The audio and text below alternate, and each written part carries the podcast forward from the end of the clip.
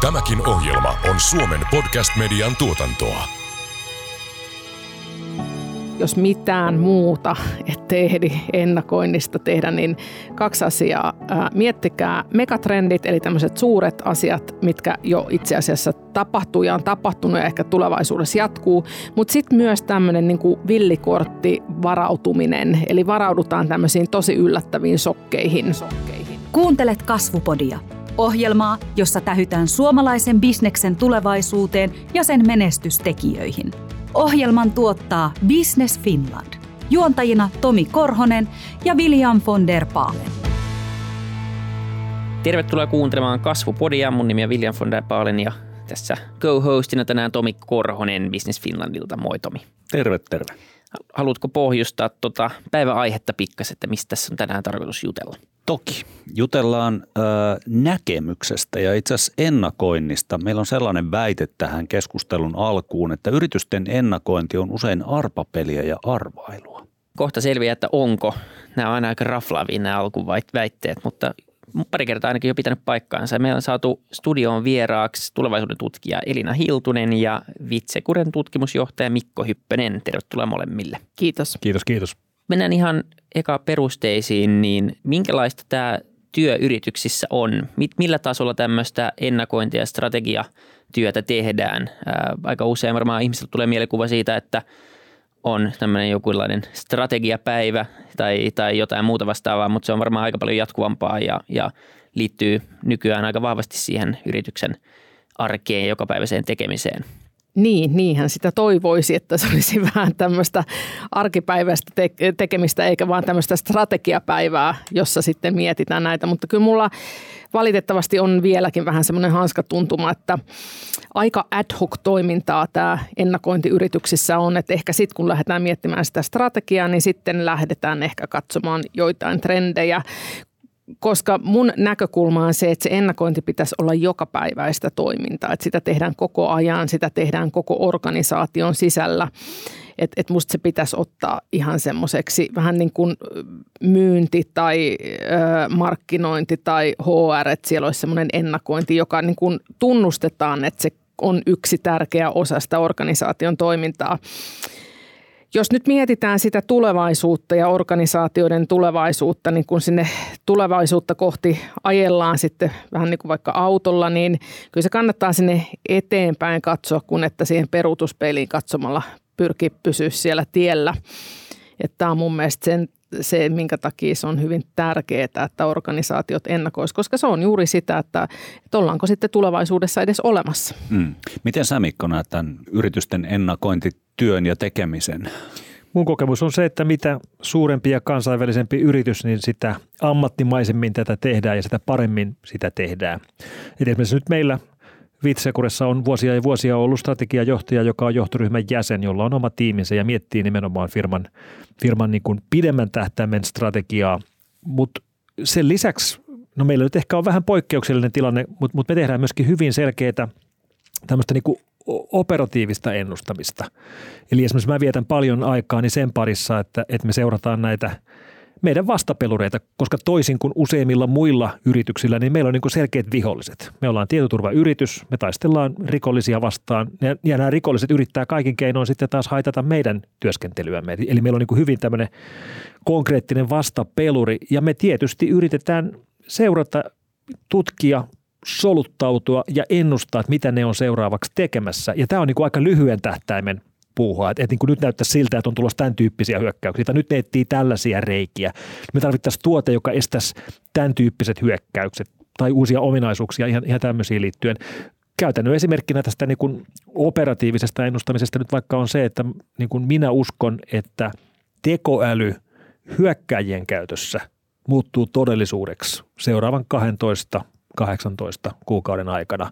Eli siis, että haittaohjelma-operaatioita tullaan ohjaamaan automatiikalla sen sijaan, että siellä vastapuolella ihmiset ohjaisivat näitä operaatioita. Tämä, tämä niin kuin siihen on montakin syytä, miksi me näin tällä hetkellä ennustetaan, mutta se on niin aika lyhyen tähtäimen ennustus. Mm. Sitten tämmöistä pidemmän tähtäimen strategiasta esimerkkinä nyt tosiaan on vaikka, että me ollaan jakautumassa kahteen firmaan, jossa logiikka no niin kuin isossa kuvassa on aika selkeä, että kun firma on muuttunut vuosikymmenten aikana paljon ja aikanaan oltiin hyvin vahvasti kuluttajatuotteita tekevä yritys. Tehtiin aikanaan käytännössä pelkästään antivirusohjelmistoja Windowsille. Hmm. Sä mainitsit tuossa, että tota, suuryrityksillä usein tämä strategiatyö on, on niin kuin siellä sisään leivottuna ja siellä se on se niin kuin enemmän arkipäivä, mutta tähän ei tarkoita sitä, että se olisi vähempi merkityksestä PK-yrityksissä tai pienissä yrityksissä, vaan se strategian ja strategisen työn tärkeys on ihan samalla tavalla siellä pienillä yrityksillä deskillä, mutta miten te näette pienten yritysten tilanteen? Onko siellä resursseja, onko siellä ymmärrystä, onko siellä halua tehdä pidempiaikaista konkreettista strategiatyötä? Mä oon samaa mieltä sun kanssa, että se on pienille yrityksille, keskikokoisille on ehkä niin kuin jopa tärkeämpääkin tehdä sitä ennakointityötä, koska käytännössä siellä ei ole sit ollenkaan niitä puskureita välttämättä, että jos tapahtuu joku niin kuin yllättävä muutos, niin, niin se voi olla sitten ihan niin kuin kuolema tämmöiselle pienelle yritykselle. Mutta tämä on, kun teen erikokoisten organisaatioiden kanssa töitä, niin PK-yritykset on luonnollisesti yksi ja, ja sitten on ihan tämmöisiä niin kuin mikroyrityksiä. Ja näille yleensä annan niin kuin vihjeenä se, että jos mitään muuta et ehdi ennakoinnista tehdä, niin kaksi asiaa. Miettikää megatrendit, eli tämmöiset suuret asiat, mitkä jo itse asiassa tapahtuu ja on tapahtunut ja ehkä tulevaisuudessa jatkuu. Mutta sitten myös tämmöinen niin villikortti varautuminen, eli varaudutaan tämmöisiin tosi yllättäviin sokkeihin. Ja, ja nämä on mun mielestä semmoisia, mitkä on niin kuin kaksi tämmöistä tärkeää asiaa. Mutta Mikko, kun sä puhut tuosta niin F-Securen en, ennakointityöstä, niin tehdäänkö teillä skenaarioita kanssa? Mhm. Skenaariotyötä. Mm-hmm. Joo, se on tosi hieno kuulla. Kyllä, Joo. kyllä tehdään ja itse asiassa se tulee ihan ylimmältä johdolta, siis hallituksen puheenjohtajalta. Tosi hieno. Silas Paristo uskoo vahvasti skenaariotyöskentelyyn. No hän on sen kirjankin kirjoittanut, paranoidi optimisti, jossa Kyllä, siinä, siinä, siinä puhutaan just tästä, että miten firmojen kannattaa miettiä ne eri vaihtoehdot ja sitten niin kuin miettiä valmiiksi, mitä tehdään missäkin. Joo. Päädytään erilaisiin lopputuloksiin sitten erilaisella valmistautumisella. Joo, ja, mutta mut musta tuntuu Mikko, että teidän yritys kuitenkin on aika poikkeuksellinen. Et mä en ole välttämättä aina törmännyt isoihinkaan yrityksiin, joissa tehtäisiin hyvin tämmöistä niin kuin tarkkaa niin kuin skenaariotyötä, jos mietitään niin kuin strategiaprosessin liitteenä. Mm. Niin, ja, ja vaikka me tehdään ja ollaan mielestäni tehty aika pitkään, niin ei se mitenkään takaa onnistumisia. Mun mielestä niin hyvä esimerkki siitä, että niin jättimäinen muutos, mikä me nähtiin tosi hyvissä ajoin ja yritettiin mahdollisimman hyvin hyödyntää, oli internetin tulo. Mm. Et kun firma on kuitenkin perustettu jo 80-luvulla ja me oltiin tosi aikaisessa vaiheessa liikkeellä. Meillä oli Suomen 17 webisivusto. Me tajuttiin, että kun netti tulee, webbi tulee, kännykät tulee. Kaikki tämä me nähtiin ja niin kuin yritettiin kaikin keinoin olla niin kuin eturivissä. Me oltiin maailman ensimmäinen turvafirma, joka sai päivitykset netin kautta, että ei tullutkaan postin kautta enää. Ja oli, oli tosiaan jakelutekniikat ja kaikki tehty. Ja nyt kun katsoo sitten, että, että kuinka ison osan tästä netin kasvusta me niin saatiin hyödynnettyä, niin, niin okei, firmalla menee ihan hyvin, tehdään vajaan 300 miljoonaa liikevaihtoa, on 1700 ihmistä, mutta netti on niin kasvattanut tätä bisnestä niin 100 000 prosenttia tai jotain tällaista. Mm. Että kyllä me saatiin osa siitä kasvusta, mutta varmaan olisi voitu saada vielä isompikin osa, vaikka me nähtiin tämä muutos. Että mm. ei se helppoa ole, vaikka ikään kuin onnistuisikin siinä ennustamisessa. Joo, ei, mm. ei. Mutta myös toistepäin, että jos ette olisi nähneet, niin, niin sitten vois, olisi voinut olla vähän vaikeampi lähteä sitten mm. jälkikäteen sinne perään. Ja sitten näistä niin kuin PK-sektorista tai pienyrityksistä tai mikroyrityksistä, niin, niin aika usein, varsinkin startup-kentällä mä niin kuin kiinnitän huomiota siihen, että se, se koko firma on lähtenyt jostain innovaatiosta liikkeelle, että on keksitty joku makea juttu, joku makea teknologia, joku makea tuote, mikä on tietysti tosi luonnollista, että siitä sitten keksitään, että tähän tehdään firma tähän ympärille. Ja siellä kyllä pitäisi aina tosi tarkkaan miettiä se, että, että niin kuin, okei, vaikka olisi kuinka makea tuote ja kuinka hyödyllinen tuote ja kuinka haluttu tuote, niin, niin missä se raha on? Just näin. Et, et mistä se kuka tämän ostaa? Et onko se vaan siitäkin, että ihmiset haluaisi käyttää sitä, mutta haluaisiko ne myöskin maksaa siitä Niin, jotain? se pitää kuitenkin muistaa, että siellä firmoja johtaa ihmiset ja ihmisten vinoomat ja myös aika usein ehkä ihmisten henkilökohtaiset tavoitteet ja preferenssit ja se voi olla hyvinkin helppoa, että näitä päätöksiä tehdään ehkä vähän summamutikassa tai mutulla tai muuta vastaavaa. Että se on sinänsä, sinänsä ihan luonnollista, mutta jos joku nyt tätä kuuntelee ja ehkä tuntee piston sydämessä, että ehkä meillä ei nyt olla käytetty skenaarioita tai vaikka ei käyttäisi mitään näin hienoja termejä, mutta ei käytetä ehkä dataa tai ei tehdä päätöksiä mm, niin kuin datajohtoisesti tai ikään kuin mahdollisimman objektiivisesti, niin, niin tota, Minkälaisia työkaluja ja prosesseja te suosittelisitte yrityksille, jos ne haluaa lähteä tämmöistä kehittämään? Missä niin kuin kohtaa yrityksen näitä päätöksiä tehdään ja miten rakennetaan semmoisia mekanismeja?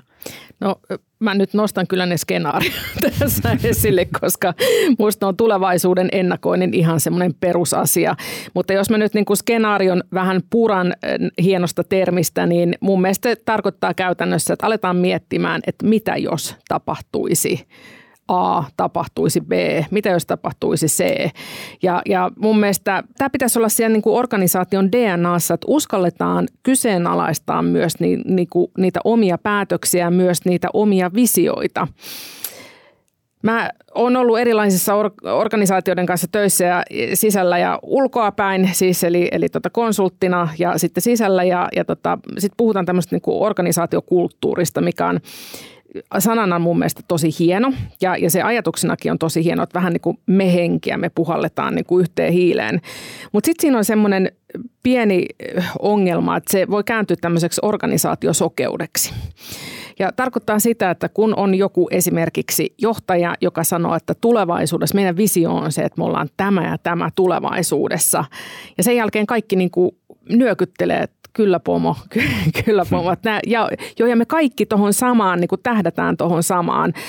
Ja, ja tota, siinä on sitten semmoinen haaste, että, että siinä ei pääse sitten tämmöiset niin kuin, eri mielipiteet ehkä esille. Eli se, että jos joku kehtaakin kyseenalaistaa tämän meidän, meidän korkean johtajan näkökulmat tulevaisuudesta, niin hyi hyi, että tämmöistä ei saa tehdä, että joo, että eikö sä nyt luota meihin. Ja, ja tota, mutta kun juuri tämmöisiä henkilöitä tarvitaan, että ihmisiä, jotka kyseenalaistaa, että, että mutta entä jos tapahtuu näin? Eli ennakointi voisi olla hyvä työkalu siihen organisaation sisältä tuleviin erilaisiin mielipiteisiin ja niiden näkyväksi Ehd, Ehdottomasti, joo.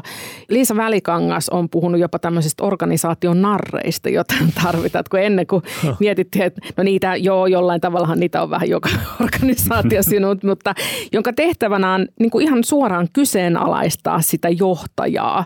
Ja, ja mun mielestä se olisi oikeastaan aika hyvä. Mä voisin mm-hmm. ilmoittautua organisaation narriksi. Kyllä, kyllä siihen varmaan kuuluu joku roolipuku. Joo, kyllä. Joo, se olisi kyllä aika kiva suunnitella. Ja, ja tämä skenaariotuoskentelyssään usein ideana on se, että siellä erikseen nimetään, että joku, joku niin kuin ampuu ideoita alas ja keksii ne niin kuin huonoimmat vaihtoehdot vaihtoehdot ja miten tämä voisi aina Joo. epäonnistua, jotta niin saataisiin myöskin ne niin kuin huonot lopputulemat siihen pöydälle ja keksittäisiin niihinkin ratkaisuja. Just näin.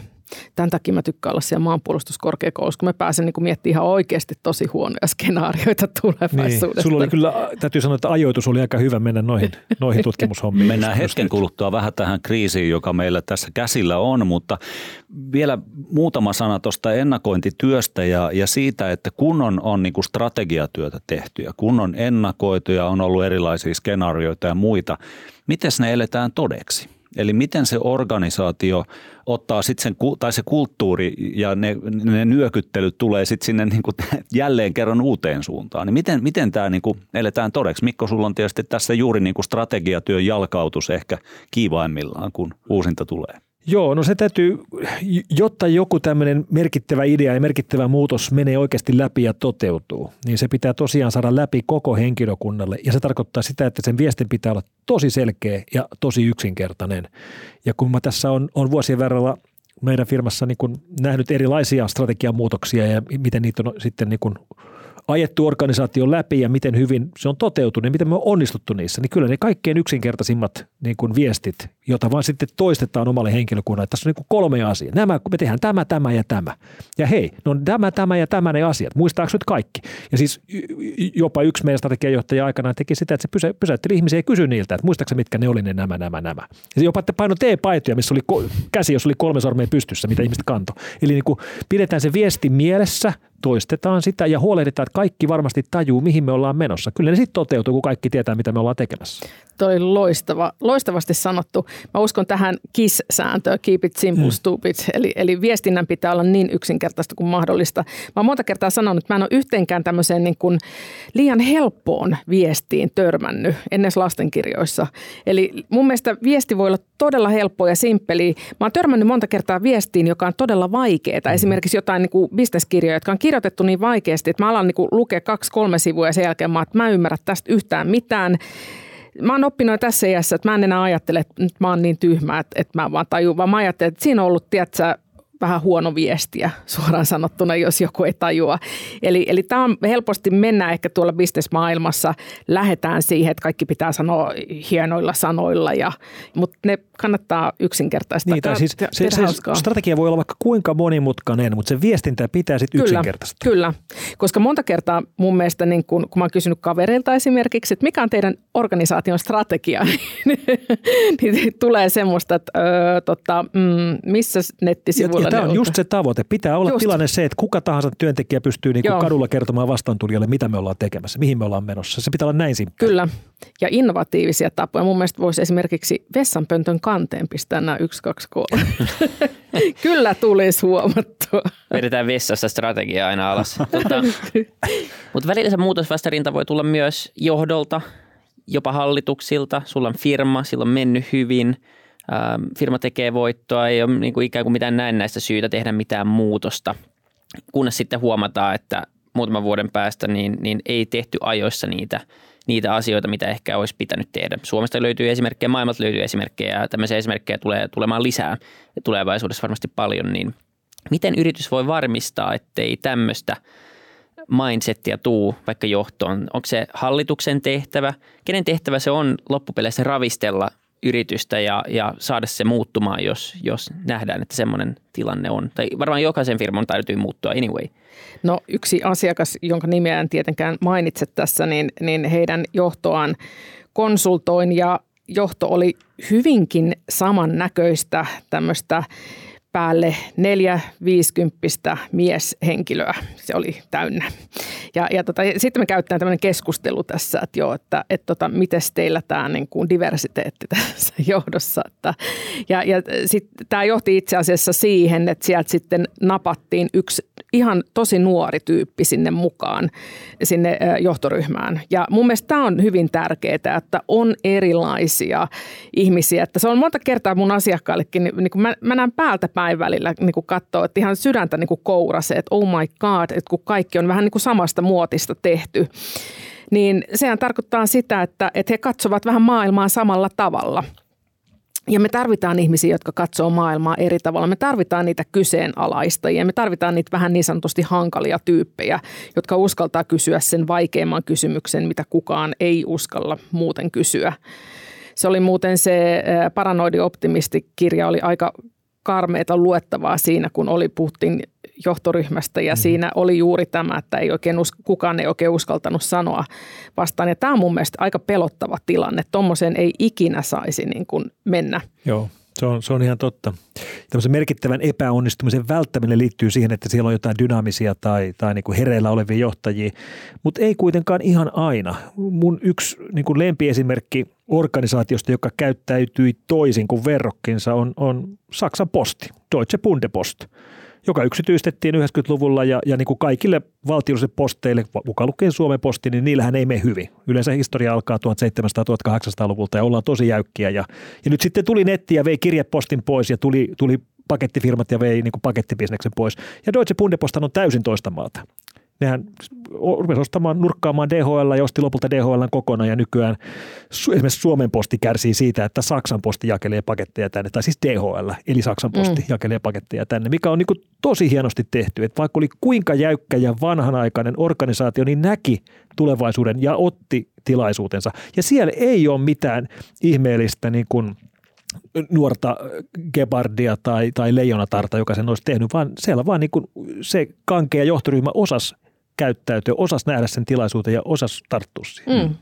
Palataan tästä hyvästä esimerkistä vielä sinne, sinne PK-yritystasolle, josta niin kuin tuolla luurien toisessa päässä varmasti on, on yrityksissä toimivia ihmisiä, jotka miettii ja, ja tota, viesti resonoi ja pisto tuntuu sydämessä, mutta minkälaisia niin kuin käytännön vinkkejä? Siis siitä, että miten sitä päätösten osumatarkkuutta voisi parantaa tai sitä ennakointityötä tuotua osaksi sitä organisaatioarkea, osaksi sitä maanantain arkea – niin minkälaisia vinkkejä teillä on, on tarjota sille hyvälle kuulijalle tuolla luurien toisessa päässä? No mä voisin antaa ihan tämmöisiä käytännön vinkkejä niin kuin siihen ennakointiin. Eli esimerkiksi ennakointitietoa on saatavilla todella paljon niin kuin jo netistä. Eli sitä mun mielestä kannattaa lähteä ihan keräämään ja sitä kannattaa käydä läpi koko ryhmällä, tai oli isompi ryhmä tai pienempi ryhmä. Eli kyllä tämä mun mielestä ennakointityöskentely lähtee siitä, että sun pitää kerätä sitä tietoa tosi paljon maailman tapahtumista. Mikko, kerrot sä sun oman kaavan sitten, mutta mä kerron mun oman kaavan. Hyppösen Mikko meinaan inspiroi mua kehittämään oman Hiltusen tulevaisuuskaavan. Ja, ja tota, se menee näin, että tulevaisuuden ennakointi on yhtä kuin faktat plus mielikuvitus. Eli se tarkoittaa sitä, että meidän pitää tosiaan etsiä näitä faktoja, pitää etsiä tietoa ja, ja sitä sitten käytetään läpi. Ja sitten tämän kerätyn tiedon avulla me lähdetään miettimään, että mitä jos tämä, nämä asiat lähtisikin tohon suuntaan kehittyä tai toiseen suuntaan. Eli tämä on näin helppoa tämä tulevaisuuden ennakointi, että faktat plus mielikuvitus.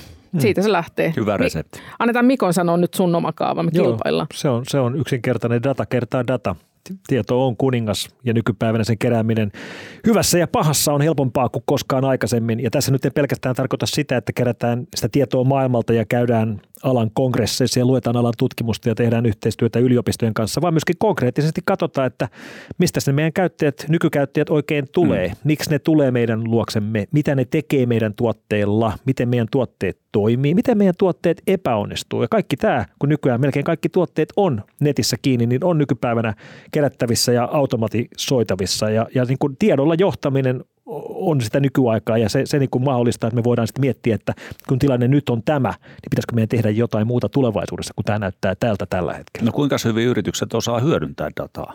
Mielikuvituksesta ei vielä puhuta mitään. Joo, no ei varmaankaan tarpeeksi hyvin. Ja, ja kuten jo vähän viittasinkin, niin eihän tämä ole mitenkään ongelmatonta. Mm. Eli, eli siinä on helposti myöskin sitten ajaudutaan kaiken näköisiin ongelmiin yksityisyyden kanssa ja regulaation kanssa. Eli mä en ole myöskään niin kuin mikään, mikään fani, että kerätään kaikki mahdollinen data ja säilytään se maailman tappiin. Siitä seuraa ihan omat ongelmansa. Ja, ja yksi, minkä takia tämä on ongelma, on se, että kun datan kerääminen ja säilyminen on nykyään niin helppoa ja halpaa, niin, niin se on itse asiassa halvempaa säilöä niitä datoja ikuisesti kuin niin kuin varmuudella ja luotetusti tuhota ne. Ja tämä meidän kuluttajien ja käyttäjien kannalta on niin kuin huono yhtälö. Ja sen takia on ihan hyvä, että esimerkiksi EU vähän kantaa huolta tästä asiasta. Oikeastaan ainoa maanosa, joka yhtään kantaa huolta ihmisten datoista ja niiden säilymisestä ja, ja käyttämisestä luotetusti on ollut EU ja niiden regulaattorit. Tähän tulee semmoinen asia mieleen kuin organisaation oppiminen. Eli nyt se niin kuin datankeruu, tiedonkeruu on tosi tärkeää. Yksi tämmöinen perusteoria mun väitöskirjassa oli aikoinaan juurikin tämä organisaation oppiminen ja siitä tuli tämä organisaation tulevaisuusoppiminen. Mutta organisaation oppimisen teoria puhuu siitä, että jos yksilö oppii, niin se ei tarkoita, että organisaatio oppii, vaikka se yksilö oppii siellä organisaation sisällä. Se, että organisaatio voi oppia, tarkoittaa sitä, että, että tämän yksilön opit jaetaan ja niitä käsitellään. Eli käytännössä pitäisi olla jonkun näköinen niin sanotusti vähän niin kuin datapankki, että joku paikka, mihin niitä kerätään. Ja, ja sitten myös se, että, että jos kerätään sitä dataa, niin sitä dataa pitää myös analysoida ja sekin kannattaa tehdä niin kuin yhdessä. Eli sieltä tulee sitä oppimisprosessia siinäkin. Eli sen takia mun mielestä ajatuksena on hyvä, että, että niin kuin yhdistää tämän tulevaisuuden tiedon keräämisen ja yleensäkin tiedon keräämisen tämmöisen niin kuin oppimisen ja organisaation oppimisen ja organisaation tulevaisuusoppimisen ja sitä kautta niin kuin siihen valppauden kasvuun koko organisaatiolle.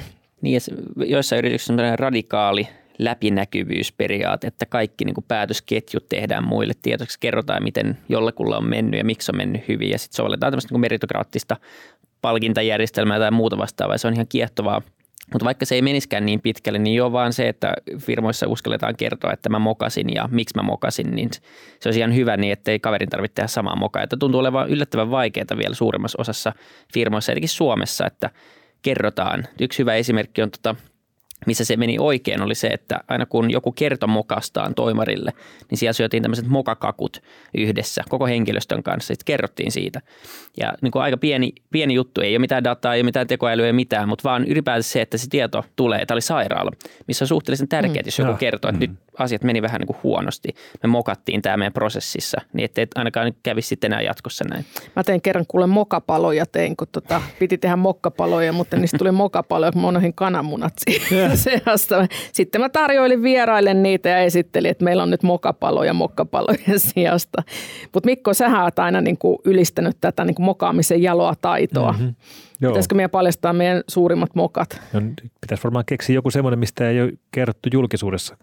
Mutta mä nyt voin esimerkiksi kertoa semmoisen asian, asian tota noin, niin, kun tässä mainitsin, että meillä aikanaan vuonna 1994 oli yksi Suomen ensimmäisistä webisaiteista, niin about vuotta myöhemmin mä vahingossa deletoin sen – eikä ollut varmuuskopioita. Ollaan siis tietoturvayritys. Mm. Mä olin, meidän webmasteri oli rakentanut sen meidän websaitin ja jotain ylläpitotyötä tehdessä, niin deletoin sen. Ja liikennemäärät oli niin pieniä siihen aikaan, että mä huomasin sen vasta seuraavana päivänä ja sitten piti mennä kertomaan toimarille, että tota, että se meidän website, mä deletoin sen ja meillä ei ole varmuuskoppi. Pitää rakentaa kaikki nollilta uudestaan. Ja tuntui silloin aika isolta jutulta, mutta näin in retrospect, niin ei se nyt niin kauhean iso juttu sekään ollut. Oli se aika hyvä. Mutta. Siitäkin selvittiin. Mm. Mitäs sitten semmoiset tilanteet, missä periaatteessa dataa on, tietoa on saatavilla, jopa on jollain tasolla tunnistettu tämä ja ymmärretty tämä. Vaikka nytten, otetaan tämä vallitseva sota nyt, vaikka välitetään podcastissa niin kuin ajankohtaisia teemoja, niin, niin Venäjä valtasi Krimin – 2014. Siitä on aikaa kulunut aika paljon.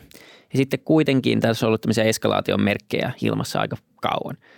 Niin joku voisi väittää, että jos olisi halunnut uskoa tähän, jos olisi halunnut löytää ne merkit, niin tämä sota ei olisi tullut ainakaan aivan täysin puskan takaa, niin kuin se tuntuu nyt tulleen aika monelle firmalle. Niin missä tämmöinen teidän mielestä johtuu? Tähän voi johtua tietenkin monesta asiasta, mutta onko se sitä, että, että ei vaan haluta keule ei tehdä, tehdä päätöksiä ilman, ilman niin kuin varmuutta vai ei haluta uskoa siihen, että on mahdollista, että Euroopassa tulisi tämän tyyppinen sota vai missä se voi johtua, koska joku kyynisempi voisi väittää, että tämä oli kyllä nähtävissä. Se oli kuitenkin niin uskomaton vaihtoehto. Ja, ja niin kuin näin jälkikäteen se on niin, kuin niin helppo nähdä, että kaikki merkit oli ihan selvät. Ja nyt ennen kaikkea – täytyy niin kuin nostaa hattua ja antaa kunnia Yhdysvaltain tiedustelulle, joka näki tilanteen ihan niin kuin se oli. Ennusti kaikki nämä liikkeet etukäteen. Aikataulu ei ollut ihan oikein, mutta ihan tarpeeksi lähellä. Ja silti me ei niin kuin haluttu uskoa. Minäkään en halunnut uskoa. Mä olin ihan varma loppuun asti ennen kuin kun risteilyöhykset lähti lentämään, että, että tota, ne vaan uhittelee ja mm. haluaa saada Yhdysvaltojen tiedustelun näyttämään hölmöltä, kun ne ennustaa semmoista, mikä ei tapahdu, mutta sitten tapahtui kuitenkin. Ja, ja kun se vaan osoittaa, että miten epäloogisesti Venäjä toimii. Siis me tarkastellaan asioita rationaalisesti kuitenkin ja ajatellaan sitä järjen kautta, mutta jotkut asiat näyttäytyy järjettömiltä ja ehkä siksi, että ne ovat sitä. Niin ja siis kun ajatellaan, että miten hyvin Venäjä pelasi tätä peliä monta monta vuotta, kun puhutaan näistä hybridivaikuttamisoperaatioista, informaatiovaikuttamista, kyberoperaatioista, melkein vuosikymmenen ajan Venäjä vei länttä, vei Eurooppaa, vei, vei jenkkejä, sai vaalit, vaalivoitot miten halus, sai ihmiset riitelemään keskenään. Länsi oli tosi hajanainen. Ja nyt sitten ne heitti kaikki valttikorttinsa roskiin hyökkäämällä Ukraina. Yhtäkkiä länsi onkin todella yhtenäinen mm. ja niin kuin on, on niin kuin todella tulossa niin kuin yhdessä rintamassa Venäjää vastaan. Eli, eli todella niin kuin huonosti pelattu, minkä takia se totta kai on yllätyksellistä. Joo, meillähän on erilaisia filtreitä tiedolle. Tämmöinen Igor Ansov puhui esimerkiksi mentaalifiltreistä ja, ja, tota, ja sitten ihan tämmöistä niin kuin nämä kanavafilttereitä, että on tietty määrä kanavia, mitä me voidaan seurata, että siinä filtteröityy osa tiedosta ja sitten on tietenkin tämmöiset niin kuin mentaalihenkiset filterit, eli, eli asiat, jotka tuntuu itselle vaikealta, eli tämmöinen niin kuin sotatilanne niin kuin filtteröidään pois. Ja tämä on se iso ongelma ja juurikin sen takia tämä taas niin kuin mun mielestä kannustaisi siihen, että esimerkiksi organisaatiossa katsotaan, että on erilaisia ihmisiä, joilla on erilaiset filterit. Ja nyt esimerkiksi, jos mietitään jotain tämmöistä niin kuin sotatilaa, niin esimerkiksi Suomessa puolustusvoimat, niiden tehtävähän on miettiä tämmöisiä tilanteita jatkuvasti.